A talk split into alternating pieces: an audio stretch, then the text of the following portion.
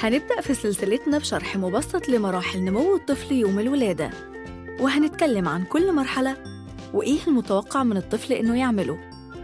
أول حاجة هنتكلم عنها هي مرحلة ما قبل الولادة.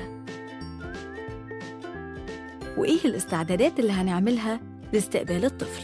مهم جدا متابعة الحمل والتأكد إن صحة الأم والطفل كويسة وإن الأم بتاخد كل الفيتامينات والأكل يكون صحي. ونبعد تماماً عن أي أدوية غير ضرورية خصوصاً في أول ثلاث شهور من الحمل. تجهيز البيت والأدوات اللي يحتاجها الطفل زي السرير الكاري كوت كرسي العربية والهدوم. وما تشتريش هدوم كتيرة في الأول لأن الطفل بيكبر بسرعة وكمان أغلب الهدايا اللي هتجيلك هتكون هدوم.